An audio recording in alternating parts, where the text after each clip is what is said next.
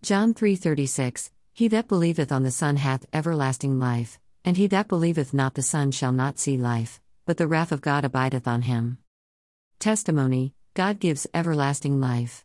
But we want to see the glory of God reflect in our daily life. People count this as our blessings. I am blessed by God in many ways. I have a heart like a child that do not carry hard feelings. It is forgiving and do not remember for vengeance. When God blesses me with good life, my heart is even more forgiving that those evil, especially cyberstalkers, started to mock more and tried to remind me. They showed their power to me. Yet I don't do anything back but what is legal to save me from me. In this plight, I am unable to suicide as they desire and hurt me. God makes a promise that one who believes in Him will have an everlasting life. To live a life trusting on Him, He puts us to test, but He promises to free us from the evil snares of the world.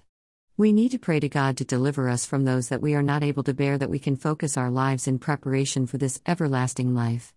The thief who believed him on the cross also got the everlasting life. So we can focus our lives in fulfillment of our daily duties for life in this world.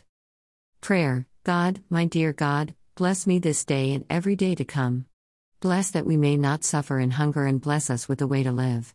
Bless us with a way that we may not suffer in unemployment or a good means to live our lives.